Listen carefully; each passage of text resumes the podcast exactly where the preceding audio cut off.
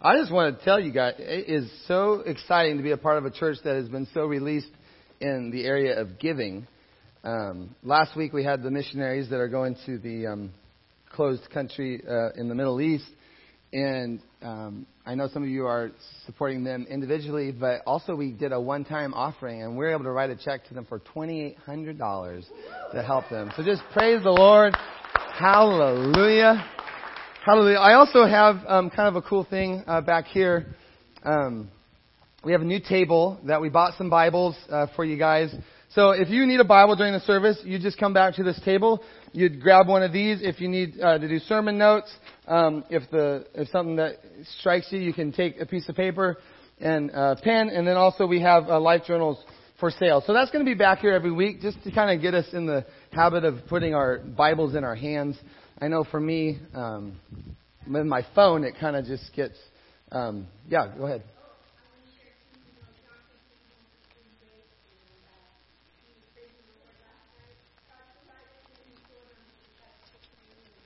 Fully funded. Praise the Lord. Amen.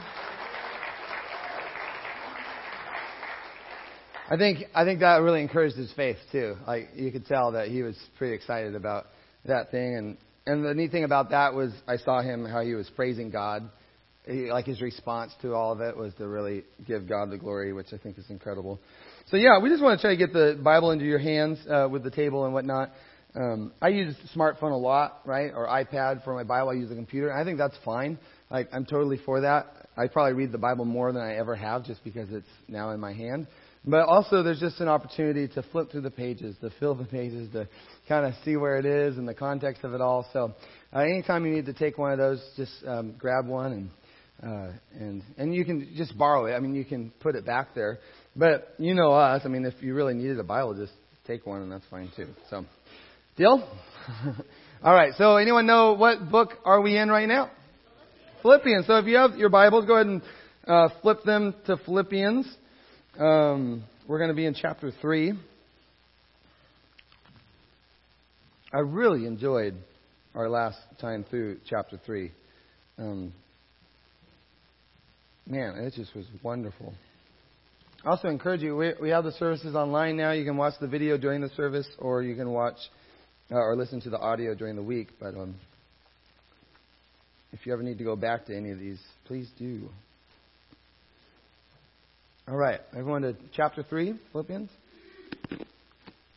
Now, those first 14 verses are just really rich. I, I, there's a deeper thing for me. And Paul really kind of gets going and he just dives into it. Remember, if the beginning, the beginning verses were about us rejoicing in the Lord. Remember, I talked a, lot, a long time about rejoicing in the Lord. And then he talks about how we're to put our confidence in Christ, right? That we're supposed to boast in Christ, not in ourselves but in Christ. And he, he says this statement. He goes, I want to know Christ, right? He has this passion to know the Lord. And, and his passion is so great that he says, I now compare everything a loss compared to knowing Christ, right? And then he says, in fact, I forget what is behind, right? I'm straining forward. He presses on. We, I, again, it was just such an amazing time for me, and, and that passage really encouraged my faith, got me kind of excited. And, and if you read verse 14, he says, I press on toward the goal to win the prize for which God has called me heavenward in Christ Jesus. Pressing on, forgetting what's behind, moving ahead, straining for what's ahead. Remember, I talked about just staying focused on Jesus, laser focused on Jesus. You know, all the things come at you. They're trying to, you know, get you to the left, get you to the right, distract you, but you just stay on Jesus, running the course, running the race knowing that you're becoming more like Jesus every day and you have this great reward of being like Jesus and even being with Jesus for all eternity. Just this amazing, amazing passage. So that's what we looked at. This week though, Philippians chapter 3, and let's start with verse 15. All of us, everyone say all of us, then who are mature should take such a view of things. And if on some point you think differently, that too God will make clear to you. Only let us live up to what we have already attained. Join together in following my example, brothers and sisters. And just as you have us as a model, keep your eyes on those who live as we do. Three things from there, if you're taking notes, that I want you to write down. All of us should take such a view of things.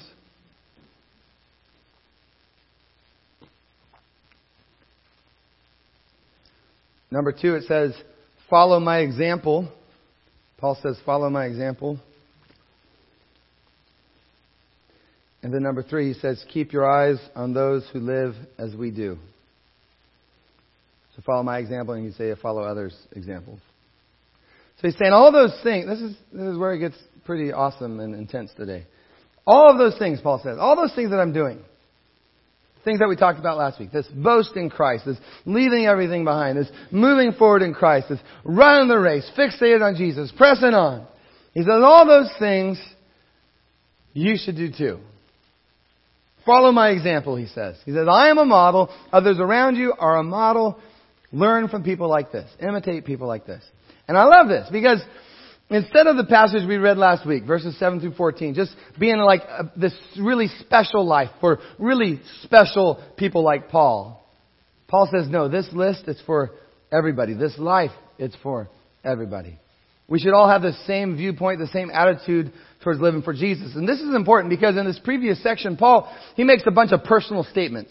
I statements, you'd call them. They just kind of make Paul look like this Christian superhero amazing guy, right? I mean, he wears a cape. That's how amazing he is. I mean, just look at, listen to 7 through 14. I'm going to read 7 through 14. Somebody for me needs to keep track of how many times he uses the word I. Listen to this. He says, but whatever were gains to me, I now consider loss for the sake of Christ. What is more, I consider everything a loss because of the surpassing worth of knowing Christ Jesus my Lord, for whose sake I have lost all things. I consider them garbage, that I may gain Christ and be found in Him, not having a righteousness of my own that comes from the law, but that which is through faith in Christ. The righteousness that comes from God on the basis of faith. I want to know Christ. Yes, to know the power of His resurrection and participation in His sufferings, becoming like Him in His death, and so somehow attaining to the resurrection from the dead. Not that I have already obtained all this or have already arrived at my goal, but I press on to take hold of that for which Christ Jesus took hold of me, brothers and sisters I do not consider myself yet to have taken hold of it, but one thing I do, forgetting what is behind and straining toward what is ahead, I press on toward the goal to win the prize for which God has called me heavenward in Christ Jesus. So how many times did he say I? Eleven. So it's pretty clear. This is Paul saying, this is what I do. I, Paul, this is what I do. And so at this point, you could kind of be like, well, that's great, Paul, but we're off the hook, right? We're off the hook from doing this because this is just some special task for a special person like Paul. Paul, you're just doing great. You're such a special person. Right? Look how special Paul is. But what do we do? We put Paul up on this pedestal. I've gotten stuck in this mindset so often in my life where I just kind of put Paul or the disciples or any of the other heroes from the Bible and I just put them in this unreachable, unattainable position, right? So Paul writes something and, and I'll see him doing something in the Bible for Christ, but I'm just kind of like, well, of course Paul did it, right? Because it's Paul. Verses 7 through 14, they can give you an impression. There he goes again, right? Jesus freaked Paul. Paul doing these amazing things for God. And then we kind of put in this little asterisk. But maybe someday I could be like Paul. You ever do that, right? Well, maybe someday, maybe someday. But he's not done after verse 14, is he? He says, Hey, brothers, sisters in Christ, children of God, family of God, come close, listen. Yes, I'm putting my boast in Jesus. Yes, I'm giving up everything for the sake of knowing Christ. Yes, I'm forgetting what is behind. I'm straining toward what is ahead. Yes, I'm pressing on toward the goal to win the prize for which God has called me heavenward in Christ Jesus. But guess what? Verse 15. You should too. All of us, all of us who are mature should take such a view of things. So is this a Paul thing? No. Is this just for crazy radicals or pastors or church leaders? No. Yeah. If you're mature in Christ, Paul declares his view should be your view. It's like Paul's saying, I'm running my race. I'm running my race. I am fixated on Jesus. And I expect every one of you who are mature in Christ to run your race as well. It reminds me of what he says in 1 Corinthians 11.1. This is Paul again. He says, Be imitators of me as I am of Christ. Says, see what I'm doing? See how I'm living for Jesus? You should too. 1 Corinthians 4.16, he says, I urge you then, be imitators of me. He's inviting us into the same journey of faith that he is on. He says, don't worship me, but it's okay to learn from me. Right? Don't put me up on a pedestal and make me an idol, but it's okay to be influenced by me. My life of faith is a model that you can follow. Other New Testament leaders write similar ideas. In the book of Hebrews, the writer, he writes, Remember your leaders, those who spoke to you the word of God. Consider the outcome of their way of life and what? And imitate their faith. I just think about the long list of spiritual leaders in my life. You have a list as well, right? That long list of spiritual leaders who are passionate about Jesus. And I consider their life. And as I consider their life, you know what happens? I don't know if this happens to you, this happens to me. Just this burning desire grows within me. I want what you have.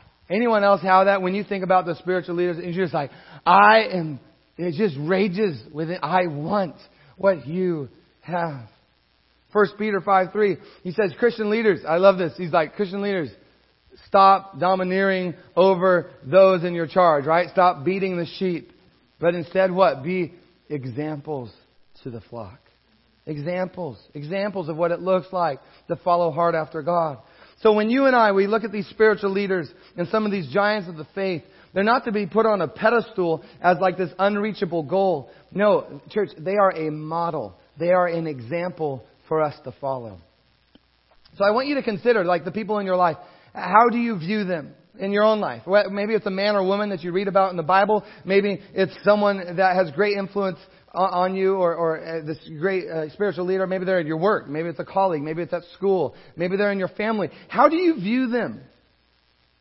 How do you view them? Because if you are around someone who's following hard after Jesus and running that race of faith, I, I want to free you up today. It is actually okay to learn from them.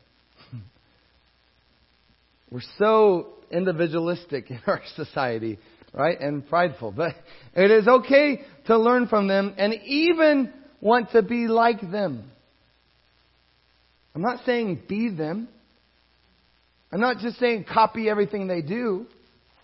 But in areas of faith where you see what they have, it is okay to say, I want that.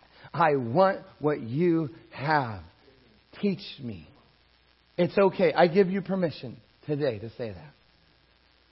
Because that kind of humility and that teachable spirit, I just feel it's sometimes lacking in the church world. We struggle with pride, and it's a pride that says, I don't need anybody else.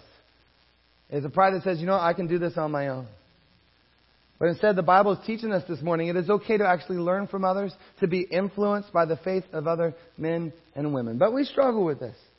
You know, sometimes when we see others who are living for God, our reaction really isn't to learn from them, right? I, I think about my own life. Sometimes we get jealous, right?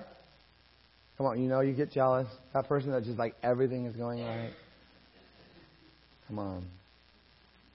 Cynical, right? So cynical towards, yeah, but what are they like at home? Or what are they like, you know, when they're stuck in traffic? Yeah, sure, it's easy to be, you know, a Christian up on stage, but, you know, we just love tearing down our spiritual leaders instead of learning from them, right? We all do this. Judgmental, right? We love to judge others. When I'm at a conference, right? I'm at a conference and, and the speaker comes up, I'm just judging them left and right. Like, whatever. Like, he thinks he has to wear that, you know, the, like skinny jeans. Like, wow, what a sell. You are a sell out right now, selling out. Right. And this, when you tie this, now all of a sudden you're hip and cool. Right? Judging, judging, judging, judging. But we struggle with this. And what happens when we do this, and we all do it, but we, we close ourselves off from learning from these Christian models that God has actually placed in our lives. And so we miss out on the opportunity to grow. And when we grow, who do we grow to become more like? Jesus. And we miss out on that opportunity. This is a huge deal, church. And I have to check my attitude and check my heart on a daily basis. Dan, are you teachable? Right? Be teachable, church. Jesus had 12 disciples.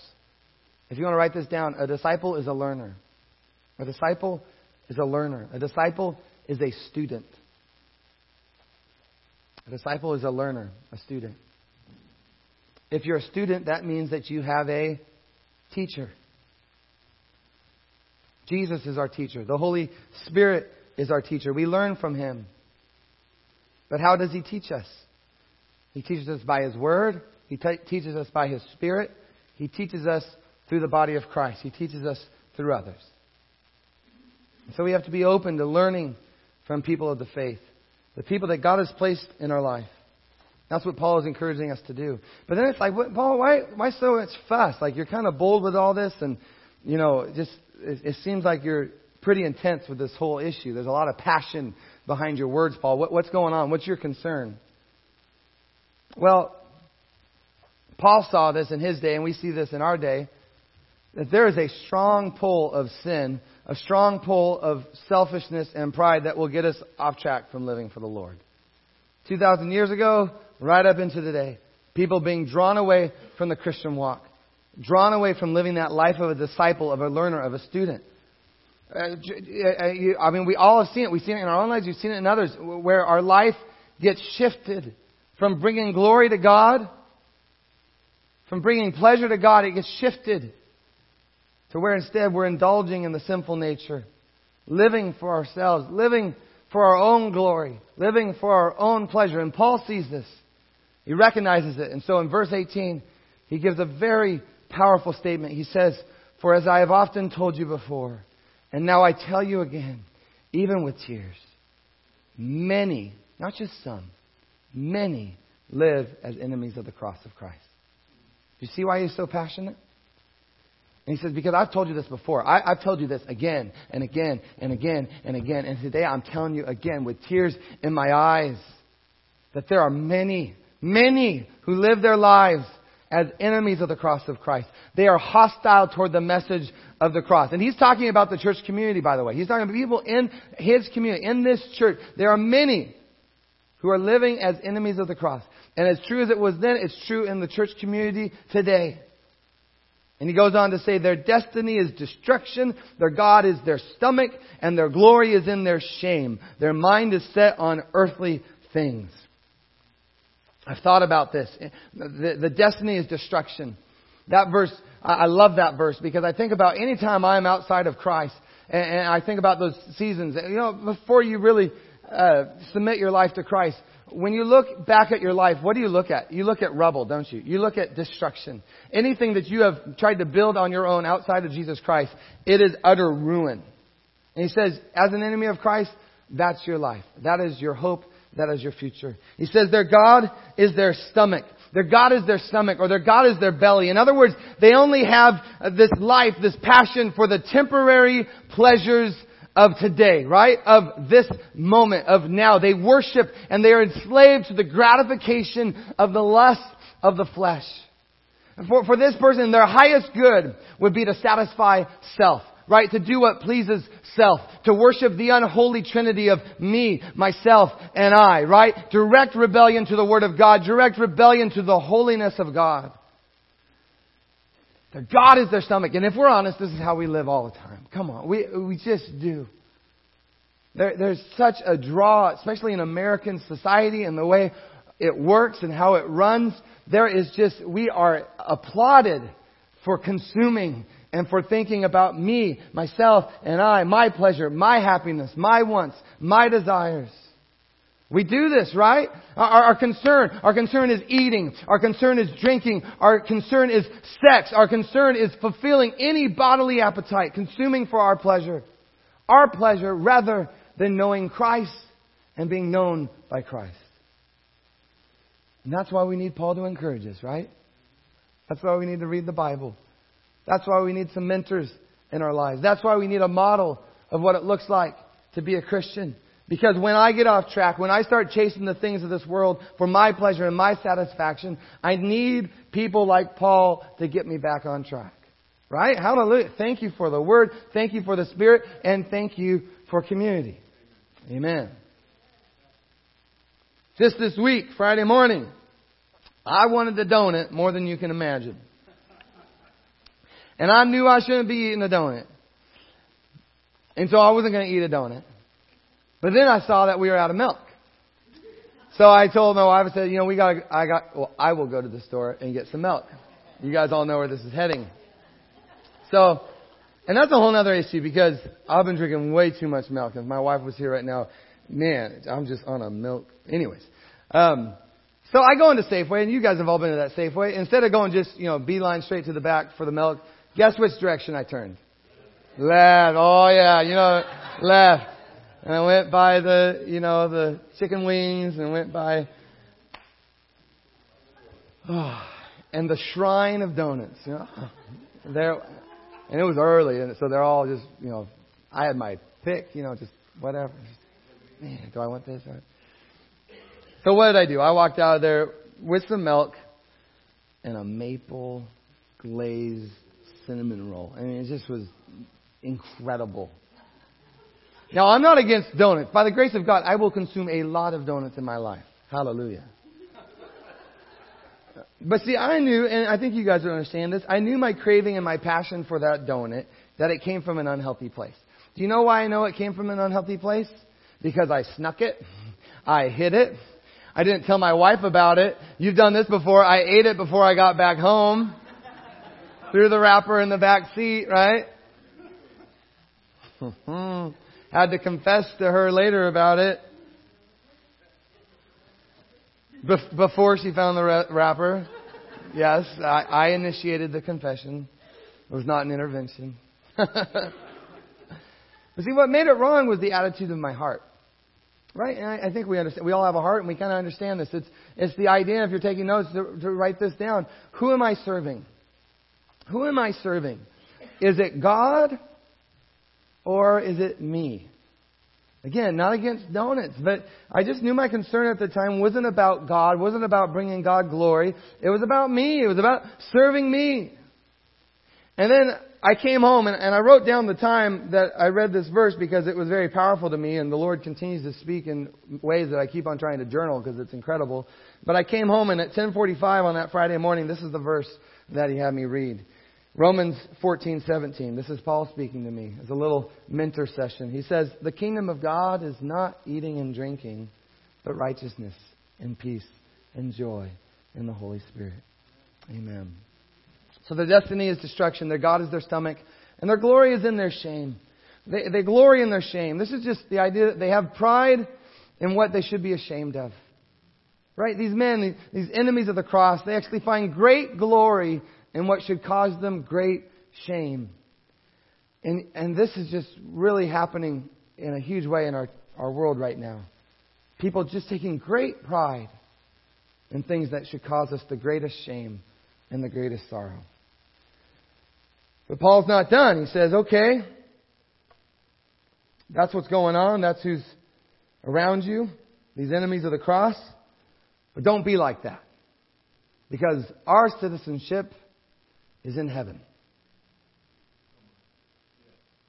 But our citizenship is in heaven. It says you and I, we're citizens of heaven. Write that down. Say, I am a citizen of heaven. This changes your thinking, your attitude, your heart, all those types of things. I'm a citizen of heaven. So we're to live like citizens of heaven. Live for things that are eternal instead of living for the things of this earth. Remember these people who Paul calls enemies of the cross. They're in the church. They're making a profession of knowing Christ, but they're not truly living for Christ. Making a profession, but not living. So they sound like they're citizens of heaven, but they're not living like citizens of heaven. And so for Paul, if you profess to be a Christian, but you're just going around this earth living for earthly gain, living for worldly pleasures instead of the kingdom of God. For Paul, he's not that impressed, is he? In fact, Paul would have a lot of warnings for you. For Paul, actions speak louder than words. Jesus says the same thing. If you look in Matthew 7, he talks about false prophets. He talks about these wolves in sheep's clothing. He says, you know how you can tell them? He says, you can tell them by their fruit or their deeds. Paul warns us in Titus 1:16. He says there's a people who profess to know God, but by their deeds, by their actions, they deny him, being detestable, being disobedient, and worthless for any good deed. Your actions matter, church. As citizens of God, your actions matter. You know why your actions matter? Your actions show the condition of your heart, don't they? the outward, it flows from the inward. It shows who you really are serving. Am I serving God or am I serving myself? Now, as citizens of heaven, do we mess up? Do we mess up? Yes, we do.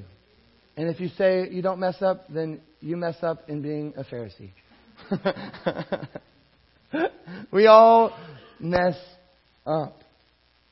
Just because we follow Christ doesn't mean we'll never sin again. We, in fact, we sin a lot more than we wish we did, right? but what's great about being a citizen of heaven, this is the power of being a citizen of heaven, is when we sin, when we mess up, guess what? We are the first to repent.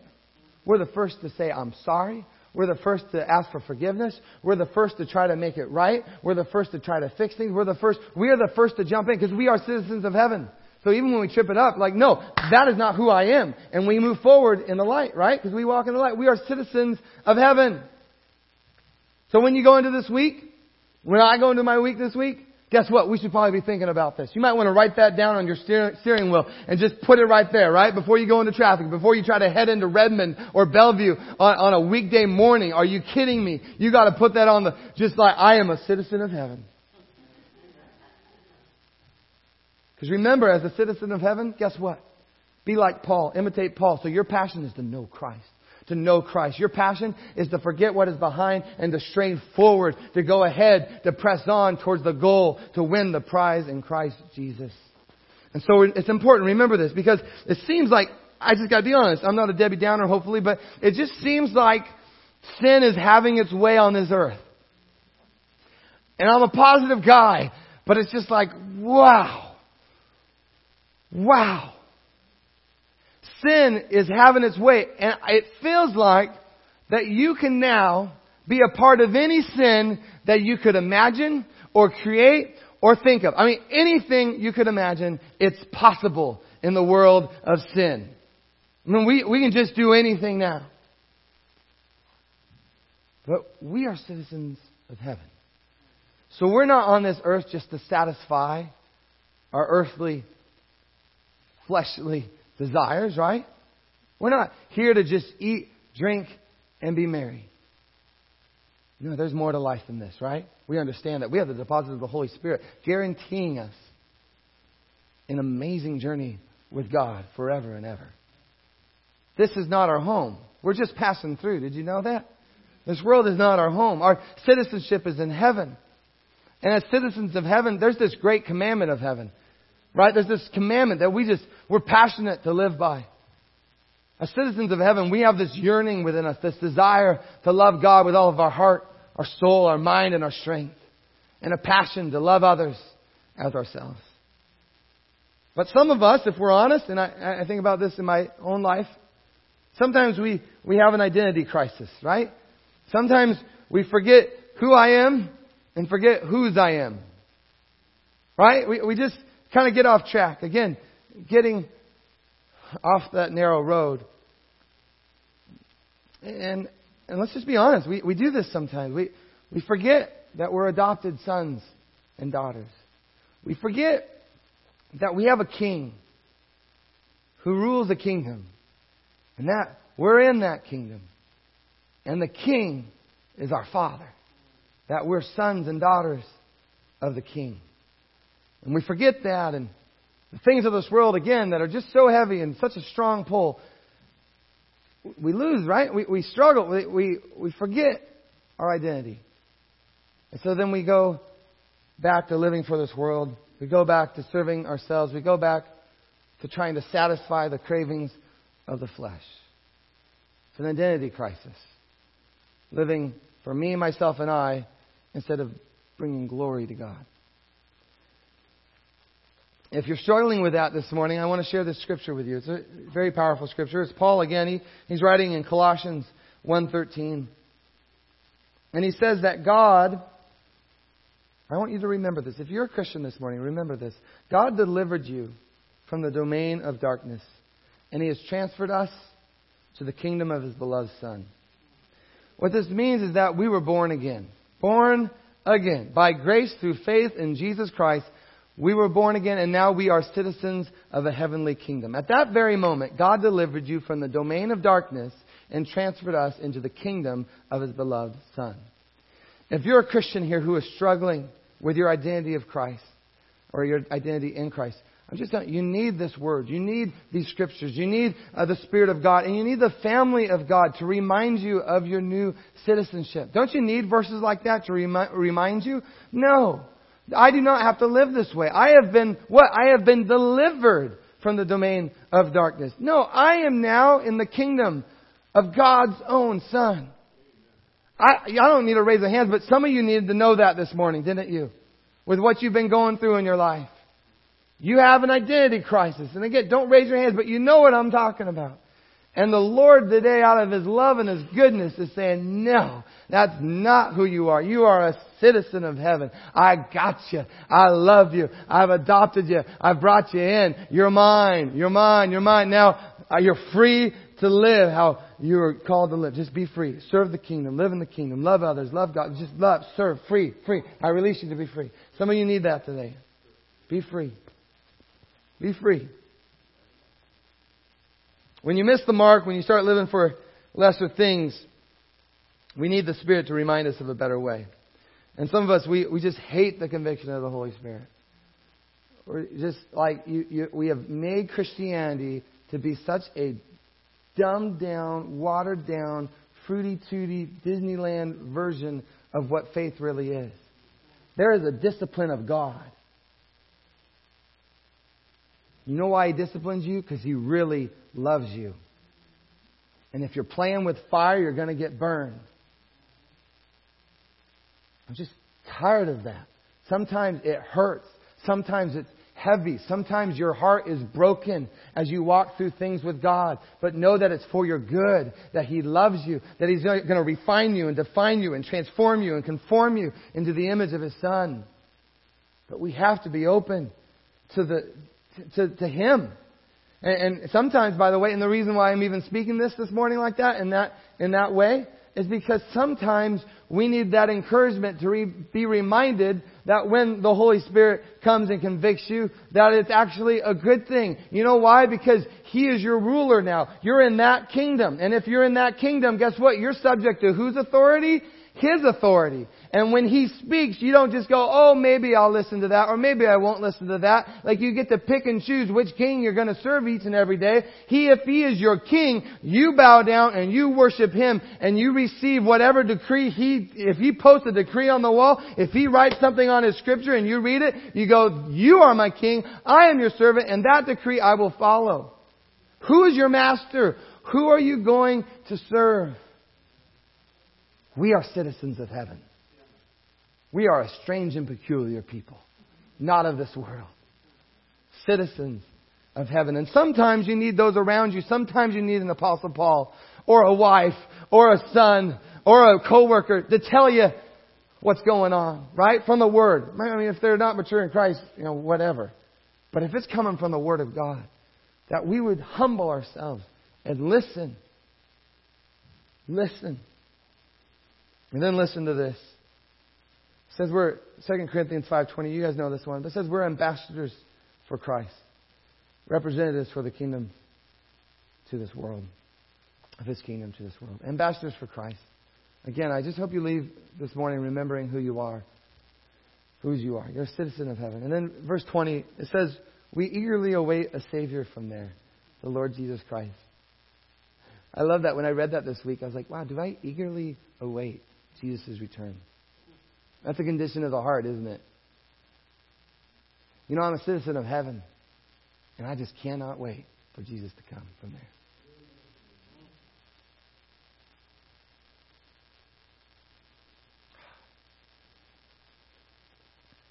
Let it be said of this house that we eagerly await your return, Lord Jesus. Verse 22, but verse 21, by the power that enables him, Jesus, to bring everything under his control, he's going to transform our lowly bodies so that they will be like his glorious body. And that's the last scripture we're going to do this morning. And I, I don't know about you, but when you read that, when I read that, there's some good news in the house this morning. Right? God is not only the Savior of your soul, He's also the Savior of your body. He will transform our lowly bodies. If you're taking notes, you want to write that down. He will transform my lowly body. The King James Version, some of you know it, the King James Version. Let's see, trivia, two points. He will change our, you know what it says? It says he will change our vile body. Another translation says Jesus will transform, listen to this, transform our body of humiliation. Again, lowly. But this is some good news. Because Paul says in 2 Corinthians 4:16 that you know your body is experiencing decay. It's falling apart. But here it is. There's good news. Jesus is going to transform that decaying, lowly, vile. Wow, thanks for encouraging us, Paul, right? Body of humiliation. It'll transform to be like whose glorious body? Jesus' glorious Awesome. Listen to Charles Spurgeon. He says, Often we are racked with pain, unable to think or worship. We feel that this indeed is the body of our humiliation. And when we're tempted by the passions which rise from the flesh, we do not think the word vile at all to be too vigorous a translation. Our bodies humble us, and that is about the best thing they do for us. Oh, that we were lowly, because our bodies ally us with animals and even link us with the dust. But our Savior, the Lord Jesus, He shall change all this. We shall be fashioned like His own body of glory. This will take place in all who believe in Jesus. By faith, their souls have been transformed, and their bodies will undergo such a renewal as shall fit them for their regenerated spirits. How soon this grand transformation will happen, we cannot tell. But the thought of it should help us, listen, church, the thought of it should help us to bear the trials of today and all the woes of the flesh. In a little while, we shall be as Jesus now is. No more aching brows, no more swollen limbs, no more dim eyes, no more fainting hearts. The old man shall be no more a bundle of infirmities, nor the sick man a mass of agony, like unto his glorious body. What an expression! Even our flesh shall rest in hope of such a resurrection. John Eadie writes, he says, Man has been made to dwell on earth and on no other planet. If he is to spend a happy eternity in a distant sphere, his physical frame must be prepared for it. If he is to see God and yet live, if he is to serve him in a world where there is no night and no sleep, to worship him in company with angels, which have not the clog of an animal frame, and like them to adore with continuous anthem and without exhaustion, then surely his body must be changed. For otherwise it would soon be overpowered by such splendors, and would die of ecstasy amidst such enjoyments. The glory of heaven would speedily become a delicious agony. Therefore, these bodies shall cease to be animal without ceasing to be human bodies, and they shall become spiritual bodies. Vehicles for the pure spirit which shall be lodged within them. This corruptible must put on incorruption, and this mortal must put on immortality. And so as we close this morning, I hope you can hold on to this. Some of, some of us need to be reminded. We, we just get so fixated on the things of this earth, we forget what life is really about.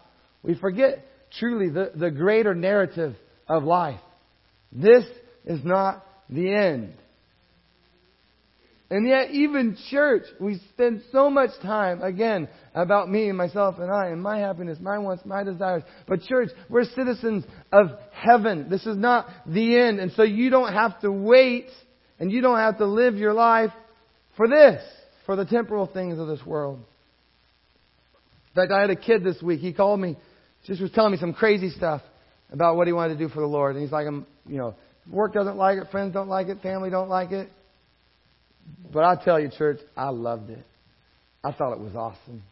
It was a little scary, and it was a little unreasonable, and it was a little ridiculous. But I smelled, I smelled the Spirit of God all over it. You know what I'm talking about? Like the Spirit. I mean, he was dripping with God. He's a citizen of heaven, not living for the things of this world, but living for something greater, something better.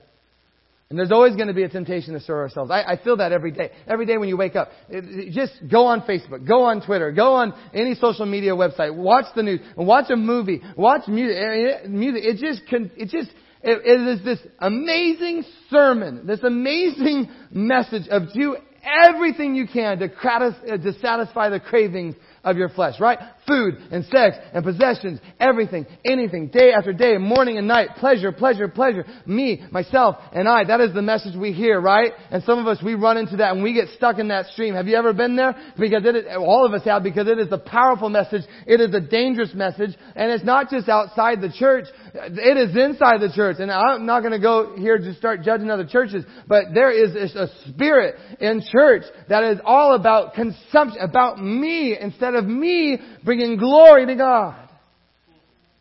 But church, we have a better way. We have a better way. We have a way of eternal life. We have a way of everlasting joy. But Paul is saying, he, I love Paul. He's like, watch out. Be on guard. Pay attention. Come close. Listen to me. All of us should have such a view on these things. So we got to be diligent in the Word. If you come to me and you're struggling, what's the first thing I ask you? I say, well, how's your Bible reading going? Not as a discipline, you know, to try to check off that you're a good little boy or a good little girl, but to actually just hear from God, to have a relationship, a real communing, interactive relationship with God. How is it going? Are you spending time with Him? You gotta be in your Word. And then search out heroes of the faith. I give you permission this morning to search out heroes of the faith, whether it be the apostle Paul or whether it be Peter, or maybe it's someone in your life right now. Learn from them. Be teachable. Learn from them. Learn from their way of living. Let them remind you of what it means to be a citizen of heaven. Right? You're afraid to hang out with them because you know they might tell you the truth. Right? Come on. You know what I'm talking about. Let them tell you the truth. Let them remind you. Let them teach you about love and joy and peace and patience and kindness and goodness and faithfulness. Let them teach you about gentleness and self-control. Let them teach you about serving and what it looks like to lay down your life for another person. And then, church, grow. I give you permission to grow. It's okay. I know change is scary. I know it's uncomfortable. But you were created to become more like Jesus Christ. Once you were born again, you are now on a process every day of becoming more like Jesus Christ. And sometimes that process includes people around you. Give God permission to use those around you to help you grow.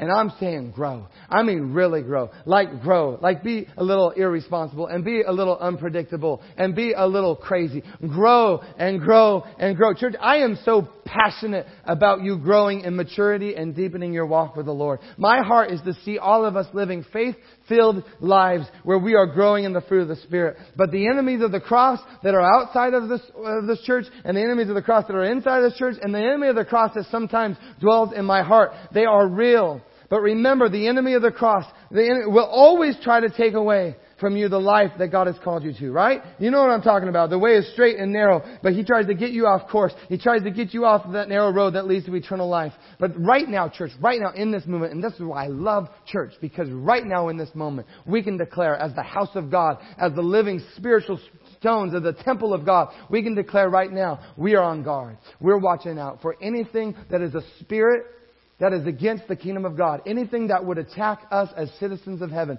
anything that looks like we are consuming for ourselves, where our God is our bellies, any area, outside, inside, or within me, right now, in the, in the name of Jesus, right? We can just declare this as a church, right now, in the name of Jesus, whatever that is, be gone. Be powerless in the name of Jesus.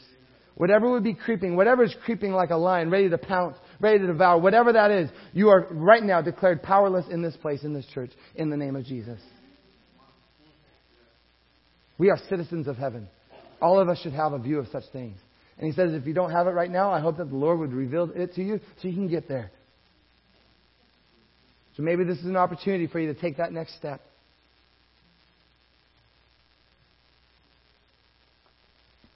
Let's run the race, church. Let's learn from the examples of others. Let's learn from the Apostle Paul. I think one of the greatest obstacles in all of this is that each one of us has a spiritual giant or spiritual leader that we learned from that had a huge moral failing, right? Who, who did amazing things. And then you saw what happened in the end. I just heard about another one this week. Just terrible terrible effect. And, it, and when leaders walk into these kinds of things, it affects more than just one person or two people. It affects entire groups of people. But again, what I would say to you is who were you serving? Was he an idol or a model? Right? Was he there for you to worship or for you to learn from? And Paul's very imperfect. He admits his imperfection. He says, I'm not even there yet. He talks about his struggles. He talks about his thorn in the flesh. But I can learn from Paul. Not so that I can be Paul. But boy, do I want to be like Paul. Why? Because Paul is a lot like Jesus. And I want to be like Jesus. So don't let those hurt. I mean, just think about it. Maybe you were putting that person in a place that they never were supposed to be. Maybe you had exalted them to a place of celebrity or fame that they were never supposed to have in your life. But instead, let them be a model. Let them be an example. Because I bet you that person that had that moral failing, I bet you also learned a lot of good things from them. Some people that have done terrible things are some of the people that have had the greatest impact in my life. And the Lord has forgiven them and shown them grace just like the Lord has forgiven me and shown me grace. But we have to be careful because God's still not done with them, whoever that person is. God's still working. God still loves them. But what we've done is now we've closed our hearts off to learning from anyone else. Many of us struggle with spiritual authority. Many of us struggle with anyone that might teach us or might want to speak to us. We, just, we don't want that. No. But Paul says it's okay to imitate your leaders. I have some stories that are just brutal and you do, sick, evil stories. But I still know how God used those people in my life. And as I learned from them, I learned beautiful things. God used them in amazing ways. And so, who is that in your life right now? Let's just, Lord, and let's just pray. Lord, just reveal those people right now in our lives that might be able to teach us, might, might be able to grow us, Lord. And some of us were scared, scared to meet with that person because we know they're going to tell the truth. And Lord, just even now, Lord, just show us what that means to go to someone uh, who might actually tell us the truth. Lord, just begin to speak to us what it means to be a citizen of heaven. Lord, in our day, from when we wake up till we go to sleep, show us what it means to be a citizen of heaven.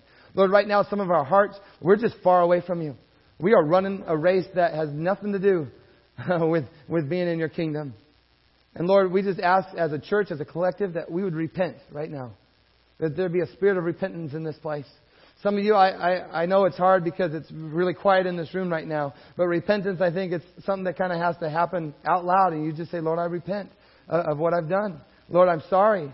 And, and this isn't to be saved or try to stay saved. This is just for the condition of our hearts.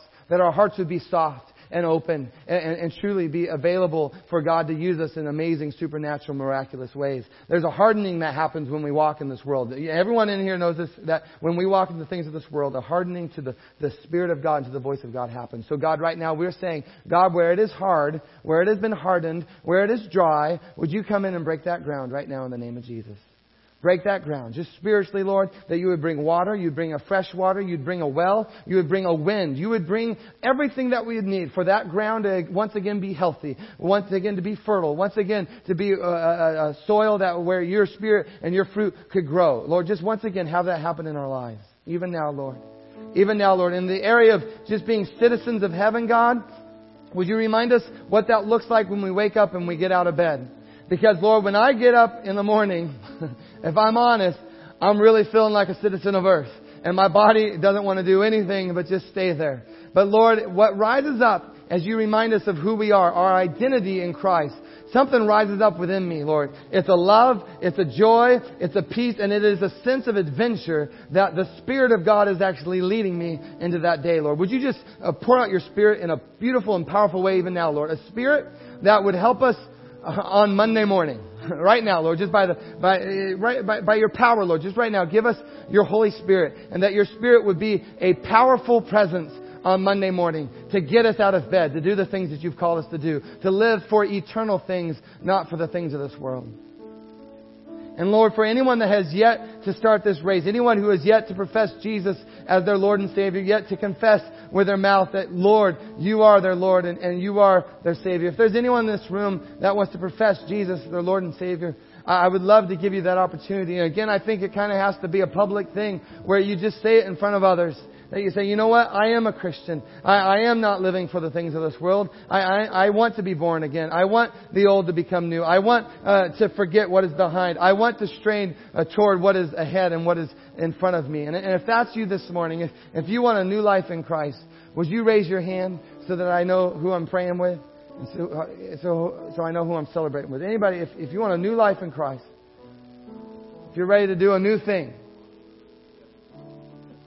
all right. And then for the rest of us, if there's anyone here that just uh, that this message is actually getting you excited, that you, you cannot wait to leave church because you are excited, that you have been reminded by the Holy Spirit you are a citizen of heaven. If there's anyone in here that has just gotten quickened by the Spirit, excited by the Spirit, just you right now, you're ready to run that race because of the word that's been given today. Would you raise your hand? Because, amen. Hallelujah. Hallelujah. Amen. Me too. So Lord, you see our hands. We are excited to run this race. We are excited to be a part of what you've called us to be a part of, Lord. But just remind us again, this world is pulling, there's just such a pull from this world, Lord, to just live for ourselves and to live for our own desires. But right now, Lord, in the name of Jesus, we declare our lives are now in your kingdom and our lives are now in your service and our lives are dedicated to bring you glory.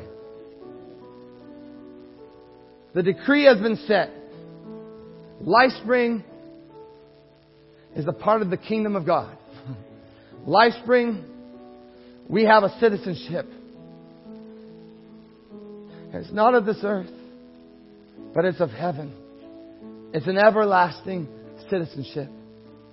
And LifeSpring is going to act like children of God, ambassadors for Christ. Lord, we're going to mess it up. We're going to screw it up. But by your grace, we will not quit. We will persevere and endure, and we will see your glory, see your glory one day reign on this earth. Jesus, you're coming back. You're coming back. You're coming back. As a citizen of your kingship, Lord, we know that you, King Jesus, you're coming back. You're coming back. And we eagerly await your return. Hallelujah. Hallelujah. And all God's people said, Amen.